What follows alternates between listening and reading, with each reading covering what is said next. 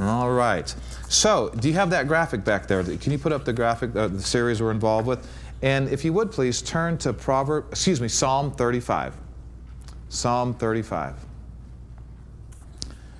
So, if you look at the graphic, um, I believe this is the way I was quickened to do it. I'm not saying the Lord spoke to me or anything, but this, this is what I'm, the number one reason we want to prosper is because we can help situations and people and ministries more.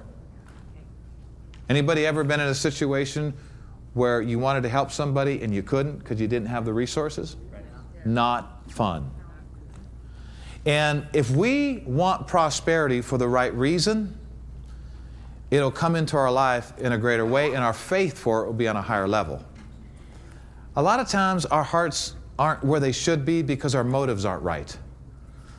And it affects our ability to receive from the Lord, whether it's prosperity or whatever blessing He has for us. And so, if we want prosperity for the right reason, God's all for doing everything He can to get it to us. And so, the number one reason we want to prosper, I have four big reasons, but the number one reason we want to prosper is so we can turn those finances into ministry to other people so more people could be in heaven. How many know you can turn finances and prosperity into ability to preach the gospel more, to do more things in our own city, television time, uh, more archives, greater things on the internet, social media, outreach teams, more staff, right? More money, more people in heaven. If that money gets in the right people's hands, there will be more people in heaven. Now, as I think about this, I think about how evil it is to fight the prosperity message. Because how are you going to get people to heaven if you can't get ministers to where those people are? Whether it's gasoline or jet fuel. How can you help them if you don't have a Bible that somebody spent money to print on the printing press? How can you get a book that could save somebody's life in their hands if there's no money to print the book and there's nobody to take the book and there's no gas in the car and there's no bicycle or whatever? So, really, to, to come against the prosperity message, I, I know some people do dumb things with prosperity. And a lot of things do, a lot of people do dumb things in other areas. But doesn't mean everybody does dumb things in those areas. Right. Just because one doctor practiced malpractice doesn't mean everybody does. Right. I, am not, people are going to stop going to the doctor, I hope, just because one person flaked out. Well, did you hear about what that school teacher did? Man, it was so blasphemous and crazy. Well, oh, I'm never going to go to school again. Never going to have my kids go by teachers again. No, that was one person. Right. Sure, there's people, there's preachers, there's people, there's Christians that have messed up in the financial area but it doesn't mean prosperity is wrong. It just means the devil's trying to convince some people that it's wrong because the devil wants this church and all churches broke, and he will not get his way and his will done in our lives. Amen. We will not, it will not happen. Now, you put prosperity in some people's hands, you put finances and increase in some people's hands, they'll be dead in two weeks because of the addictions in their life. But you have a group of people that want to preach the gospel and get people saved, we should be boldly believing and claiming lots of prosperity because more money, more people in heaven. If that money gets in the right hands, there will be less people in hell. Think about this revelation. More money in some churches and in some people's lives means translates into less people in hell, a real place that the Lord does not want anybody to go, that many will go if we don't get to them with the good news and the love of God. That's important stuff. More money, more outreach. More money, more ministers. More money, more power to get people saved, to get their attention, to help them, to reach them. I, I, don't know how many invitations I get, Carl. I get invitations all the time to go to Pakistan and India and Romania and Costa Rica and all these places. And if the Lord tells me to go, I'm getting my suitcase and going. But there's some things that still need to be to happen in our ministry and there's other people that want to go to these places too. I want to be able to do that. I want to be able to say your, con, your entire trip is financed. We have a, a, an account that has more than enough. Now we've, we've helped we help missionaries all the time. We cut large checks all the time even if they don't minister here all the time we've given away close to $10000 in the last couple months to people that haven't even ministered here we just know them. They come to our church, they visit, and we're glad to be able to do that. How much more could we do? So, we can see more people in heaven if the right people have more prosperity. Isn't that good? All right. Number two, more prosperity, the more we can do the full will of God for our lives. How many know it takes prosperity to do a lot of things the New Testament says we should be doing? Did it take any prosperity for you to be in church tonight? Did it take a car? Did you use burn a little gas? Did you pay for the clothes you have on or did you steal them? Well, even if you stole them, you had to have some clothes on when you stole them. So you still need prosperity. I, it, it takes prosperity to go to church. It takes prosperity to help the poor, like we're all called to do. How can you help the poor if you don't have enough for you? You can't even obey the Lord in helping the poor if you don't even have enough for you. I know there's times it's tough and I know there's times it's tight. We've all been there, but we should get out of it eventually. Yeah. Amen? And, and I, I'm not against welfare or anything like that. I thank God for the things that are helping people. But when you become a born again believer, you shouldn't have to live on welfare all your life. Right. Right. Right. And if you're not able to make money, the church can help you if you have no family that can help you. Anyway, prosperity will help us to do the will of God. There's scriptures that talk about providing for your own house. How can you do that if you don't have prosperity? It's interesting to me that a lot of people that, that shy away from the prosperity message, they don't like it, they talk against it, but those same people work 40 hours a week to get some of it. They're saying it's no big deal, but they're showing that it's a very big deal. You don't give 40 hours of your life in the prime of life for something that's not a big deal. That's right. It's not the biggest deal, but it's not a little deal either. There are people dying because they don't have enough money. Poverty is death begun. I mean, enough of it will kill you. So, if we want to even obey the Lord in fully, we're going to need some prosperity. What if He tells you tomorrow, hey, get on a plane, hook up with, hook up with this ministry, and go to Moscow for two weeks and help them build a church and an orphanage? Takes money. Well, Lord, I can't. Well, for one thing, if He tells you to do it, He's going to give you the ability to do it. But I think He wants to tell us to do a lot more that we've not been in position to do. And part of it's been because prosperity hasn't been maybe where it could and should be in our lives. I, I, I know it's a little strong on a Wednesday night to say this, but I really think it, it's our responsibility to prosper so we can do everything He told us to do. And don't, don't think you have to be working on a job to prosper. We've got scripture after scripture that shows how God can take care of people supernaturally, miraculously. And we're not talking about some of you, uh, there may be a bunch of people already here. You're already where you're supposed to be, doing exactly what the Lord wants you to do. I want my cup running over. Like King David, my cup runneth over. Too much, more than enough. And if you're not there, at least don't be against those that want to be there. Right. If you're in a comfortable place, that's between you and the Lord. I just know there's some people that want to come up. I'm looking forward to the day in the very, very, very near future. Most of the people in this church's houses are paid for, and they're driving nice cars, and they're all parked in this parking lot. Cars that don't break down, mm. cars that don't need a bunch of time to, unless you're just into old cars or something. But hopefully that one's not broke down either.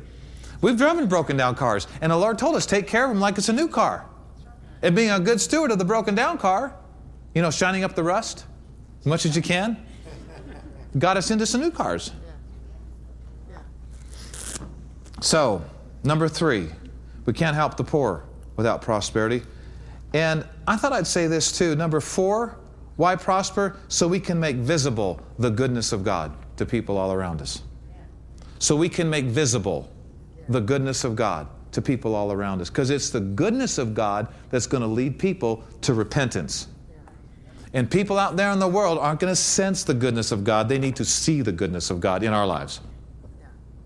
Paul said, I want these things to, in your life to appear to all. God said in Deuteronomy, He said, I want to bless you so much that all nations shall see that you're called by the name of the Lord and they will reverence you. He said, I want to bless you in your, he said, I want to bless you in your storehouse. I want to bless you in your home. I want to bless the fruit of your body. I want to bless the, bless the increase of your kind. I want to bless your business. I want to bless you when you come in. I want to bless you when you go out. I want to bless you with this. I want to bless you in your basket. I want to bless you in your store so that all nations can see something that you are called by the name of the Lord. And it says in the King James, and they will be afraid of you, reverence you.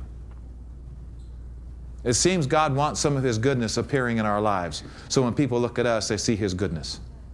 And one of the one of the areas of goodness, Deuteronomy 28 says, is in this area of letting God take care of us, even materially and financially.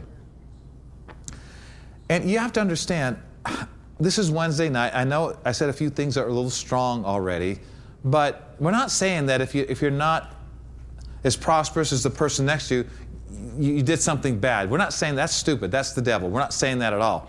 I'm just saying if we can and we choose not to, maybe we should rethink it and say, maybe we should think about what my prosperity is going to do for others and not just what I want. I think if the whole church gets on this prosperity road, it's going to be a lot easier for all of us to get to the places we need to get in this area because the momentum will take us there. All right, Isaiah 1. I'm sorry, Psalm 35, 27. And then we'll go to Isaiah 1. Psalm 35, 27. This is the scripture we've been basing this whole series on. The Bible says, Let them shout for joy and be glad that favor, God said, my righteous cause.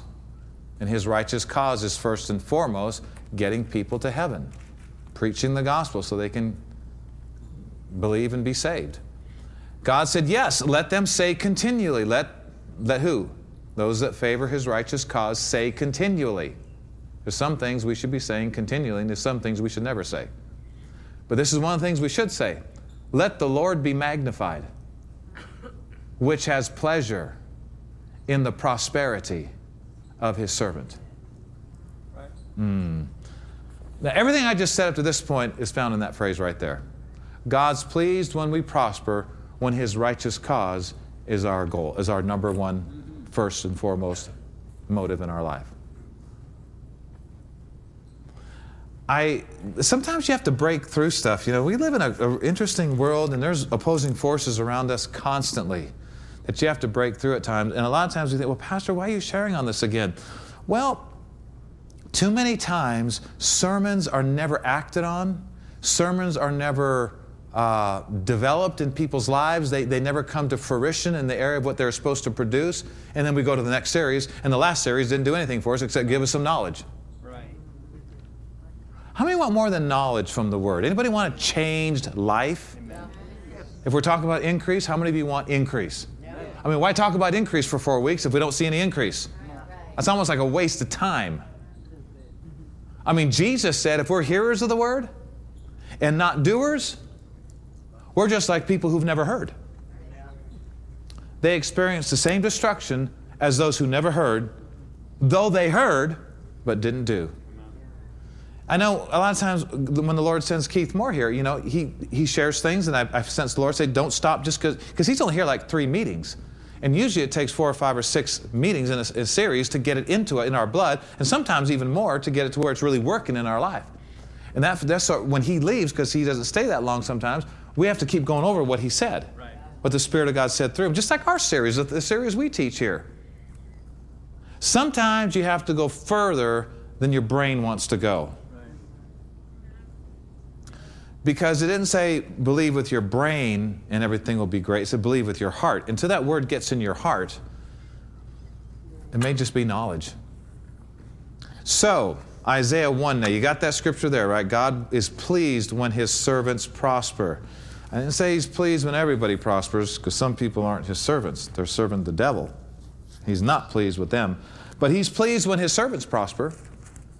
And so look at Isaiah 119. And Tina, we're going to go ahead and look at those three translations I gave you, uh, starting with the NIV, and then the NLV, and then the TLB.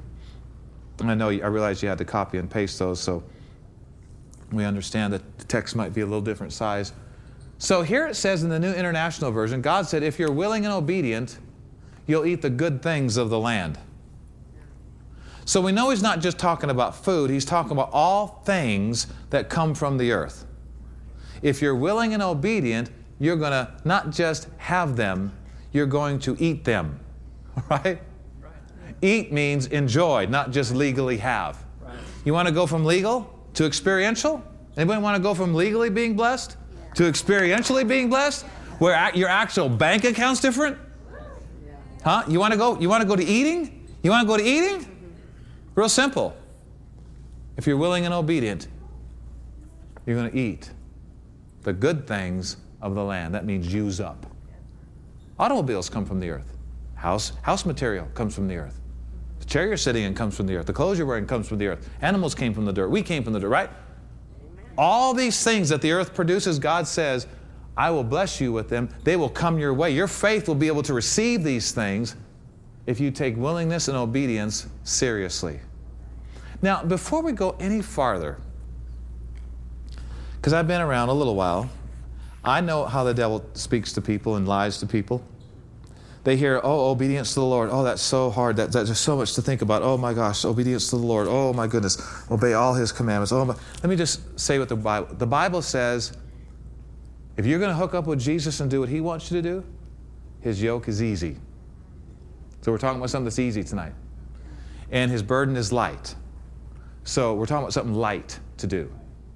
First John says his commandments are not grievous. So we're talking about something not grievous. Anybody more interested now? Oh, I got to do more to get blessed. I got to do. No, listen. His yoke is easy, his burden is light, and his commandments are not grievous. So, for the last few minutes, I'm going to tell you a few things about obeying the Lord because if that's what produces this, well, let me show you two more scripture, same scripture, but look at this scripture out of the NLV, the New Life Version. If you are willing and obey, you will eat the best of the land. I was talking with Keith Moore a while back about some things. We, we, I remember when we got one of our other houses in another neighborhood here in town. Um, I remember talking with Keith about Keith. I, I was looking around one day and I realized we have the best house in the subdivision. This was a while back. And then I said, I realized we have one of the best cars in the neighborhood. I was thinking, I got some of the best stuff, and I thought, it says right here, you'll, eat, you'll use up the best of the land. And I was talking, that's the way it's supposed to be, John. He said, it, we're supposed to be using up the best. The best is supposed to be coming our way. Because we're not just doing little secular things that are going to be forgotten the, uh, two hours after we're gone. We're doing things that are going to last forever. We're helping souls get to heaven. We're supporting our church. We're giving to the poor. We're being a blessing. We're using our finances for things that are positive in life. And I got to think, it's, you, you're going to find yourself saying, wow, I got like the best that they make in this area. That's totally scriptural. Anybody interested in the best for fulfilling what you're called to do? Not just the best for the best. All right, look at this two other translations. Look at the today's Living Bible, TLB. God says, if you will only let me help you. That's translating, if you're willing. God says, if you'll only let me help you, and if you'll only obey, God said, then I'll make you rich. And that's a pretty literal translation. And if you read the next verse, I'm, I'm just going to say, if you read the next verse, it says, But if you refuse and rebel, you'll be devoured by the sword, says the Lord Almighty. So this is God personally talking here through the prophet. But when you hear those words, says the Lord, or says the Lord of hosts, or says the Lord's Almighty, he's making it clear that this is God totally overtaking somebody and speaking through them. Not like possession or anything, just they're yielding and he's speaking and he's saying straight from heaven, This is from me. This verse, the next one, says it's totally from the Lord's mouth. Look at the message translation. Okay, if you if you be willful and stubborn, oh no, can you go that's the message. Can you go back to the 18th verse? That's the 20th verse. All right. God says, Come, sit down, let us argue this out. This is God's message. If your sins are blood red, they'll be snow white. If they're red like crimson, they'll be like wool. If you willingly obey, you'll feast like kings. Let's do the next verse. But if you willfully But if you're willful and stubborn, you'll die like dogs. That's right. God says so. the message translation puts, puts it in just such a way that after you get punched, you get a little sugar to swallow it with. Okay, I, I want to ask you a question. We see from these scriptures that being willing and obedient means we're going to eat the best of the land, we're going to get the good things of the land, we're going to feast like kings, and God's going to make us rich. Right? So, how could having the best be wrong if doing God's will produces it? How could having nice things, how could feasting like kings be wrong if it's the result of being willing and obedient to the Lord?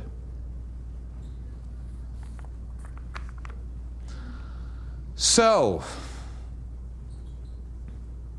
if we're willing and obedient, so what's he talking about being willing and obedient to? Obeying who? Obeying what? Could we say obeying God? What does it mean to obey God? I mean, just reading these scriptures, if we're willing and obedient to do the will of God for our lives, we're going to eat the best of the land. Our life's going to be a blessing, and that should mean a lot to you if you want to be a blessing.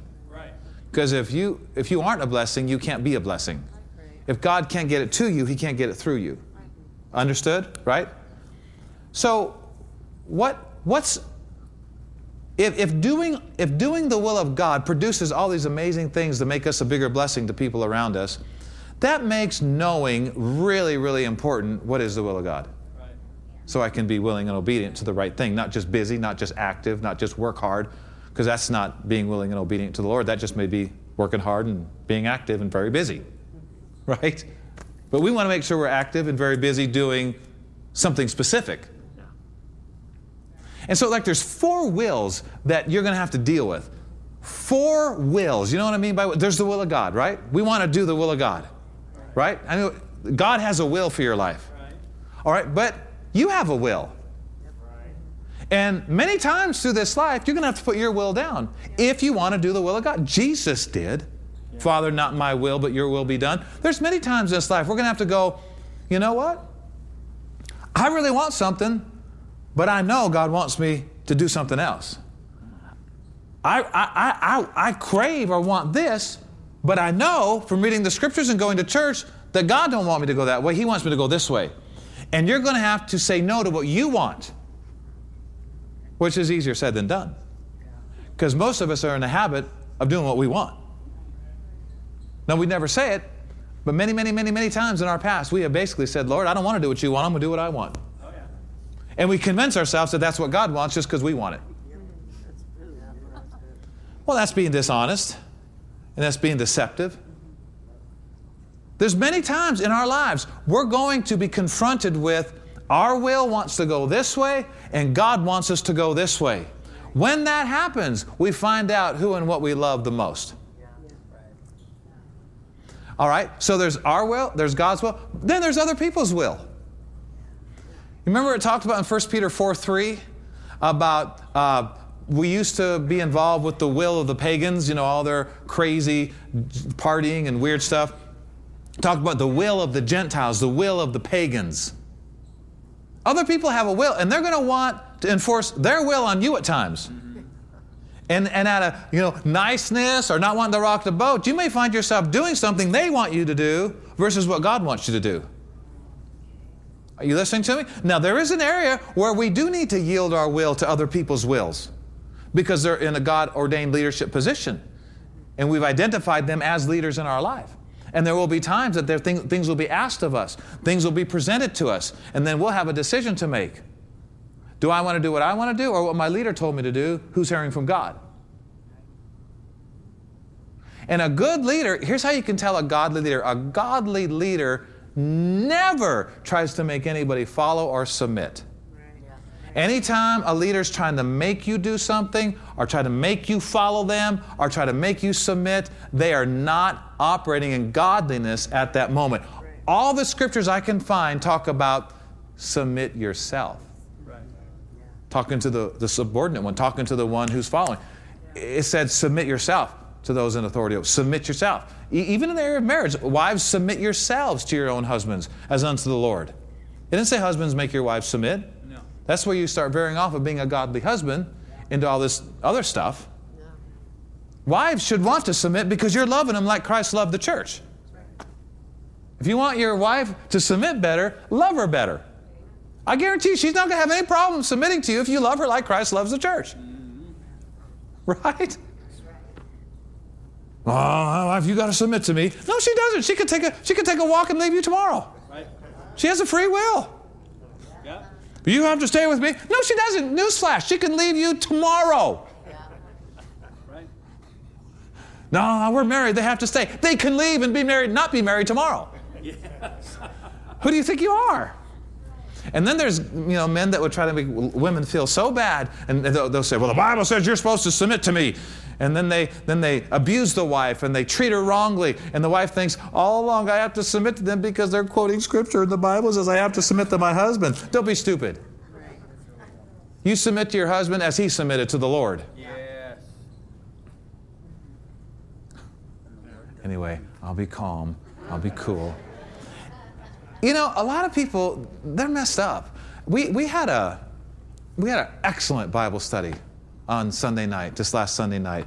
Tapped into some really deep things, and uh, we prayed actually that the, those things would eventually get into the church because they're very, very life changing. They're more of a character type building. Uh, our Bible study last Sunday it was more of a character type building, but it hit on some of these things we're talking about now. And so let me show you a couple more scriptures before we close, and we'll get into just a little bit of that that we talked about on Sunday night. So, you got it, church? There's God's will. You can follow God's will if you want to. You have a will, right? And there's times your will, I'm sure, is fine. There's other times your will needs to be put down and go with God's will. Other people have a will, going to try and make you do things at times. And then the Bible talks about the devil's will for your life. He has a will for your life. As a matter of fact, in Timothy, 2 Timothy, it says that the servant of the Lord must not strive, but be gentle unto all men, able to teach, patient, in meekness, instructing those that oppose themselves. If God, peradventure, will give them repentance to the acknowledging of the truth, that they may recover themselves out of the snare of the devil, who are taken captive by him at his will taken captive by the devil at his will. The devil has a will for your life. And his will is that you get deceived. It's his will that you get divided from where you're supposed to be. And his, his will is that you get destroyed. That's the progression deception, division, and destruction. The devil knows anything divided against itself is going to fall a country. Jesus said this, this works with nations. A nation divided against itself, you know, Democrats against Republicans, if that gets any hotter, we're destroyed. Th- This is the whole devil's goal, is to deceive people in thinking that that person's my enemy, you know, I'm their enemy. Deception. Number two, division. And number three, destruction. Deception, division, and destruction. It's all of the devil. It's gross, it's terrible, it's demonic. The opposite is unity. Behold, oh, how good, how pleasant it is for brethren to dwell together in unity. Right? Well, we could quote it like this Behold, how awful and terrible it is for people to be in strife and offended at one another. Yes. It's like the demonic spirits of the, the pit, you know? I mean, it's great. Unity is like the anointing of God hitting the head of Aaron, running down his beard, even to the skirts of his garment, for there the Lord commanded the blessing. Like the dew on Mount Hermon. Unity is amazing. Division is demonic. When it comes to this area of godly relationships, people, it's just wrong. People are in trouble a lot today because of violations of love. Um, it's, it's, it's serious stuff. I mean, whole nother message. So, go to one more scripture and we will close. I told you we'd close at 8:15. Turn to this. Let's, let's finish up with this final scripture. Where is it, Lord? Proverbs 28. Proverbs 28. Thank you, Lord.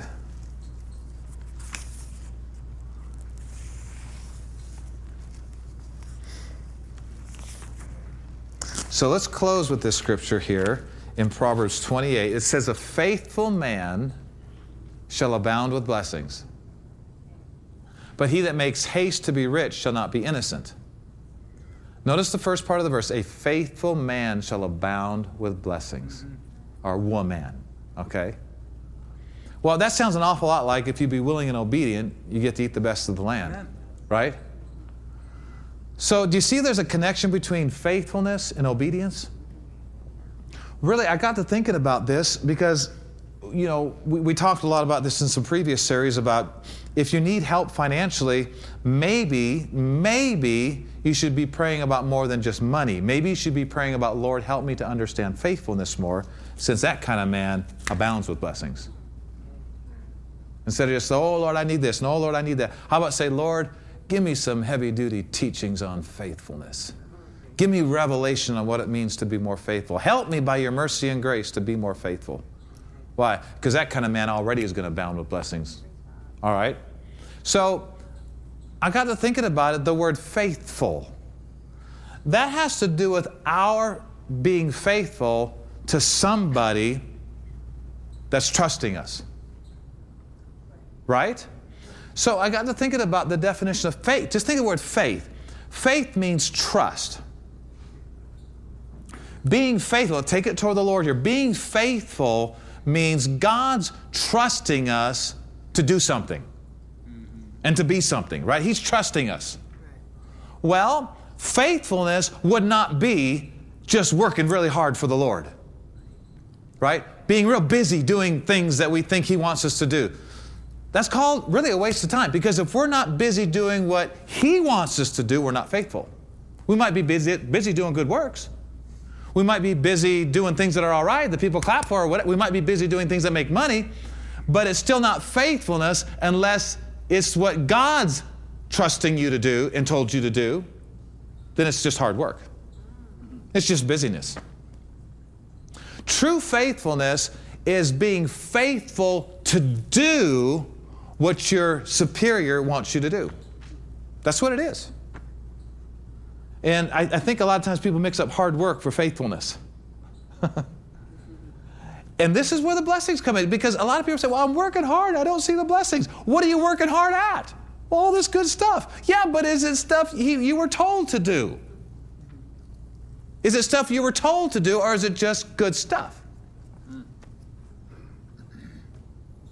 That's, this is a revelation I think a lot of people really need to get because hard work in an area you're not called to do is actually kind of a waste of time and energy. Wow. This makes knowing what God wants us to do very, very important. I can sum it up in, in two general things. You're going to have to get the specifics yourself. But number one, He wants you to believe in everything the Bible says. Believe on the name of His Son, Jesus Christ. And number two, He wants you loving your brothers and sisters in the Lord like He loves you. Those two right there are a full time job. In addition to that, He wants you to learn to listen to and obey the promptings of the Holy Spirit in your own heart concerning things that aren't clearly spelled out in the Bible, like where you should be, what you should work at, who you should hook up with, these things that aren't clearly in the Bible. He'll tell you on the inside. It'll always line up with principle of Scripture. But there's, did you know obeying the inward witness is obeying God? And we'll talk about this some more because th- this is kind of where we left off in our Bible study, but um, talking about what it really means to obey God. We know it means to obey the book, but it also means to obey the Holy Spirit. And it also mean at time, means at times to obey men, whom God's put in our lives as our leaders. Hebrews 13, you can read it. So let's, let's, um, let's pray. If you want to stand with me, let's pray. We'll close this service with prayer.